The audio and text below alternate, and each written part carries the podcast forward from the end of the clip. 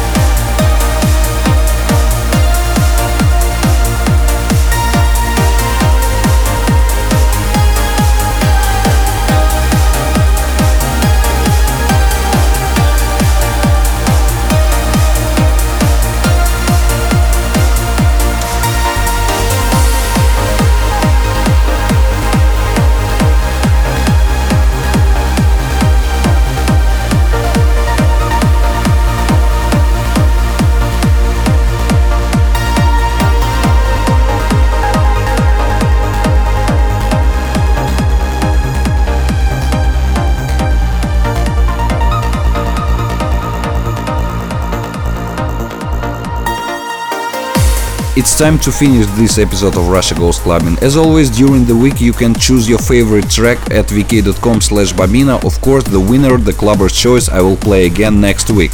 And as for the classic, it's not really usual that I'm slowing down the BPM in the end of this radio show, but this week I have a request by Ivan from Nizhny Novgorod. Tonight we're gonna hear as a classic Old But Gold track from Swedish producer Zoo Brazil, which was featured in legendary In Search of Sunrise compilation Volume 7. It's called Crossroads. Thanks for tuning in. I'll speak to you next week. Bye bye.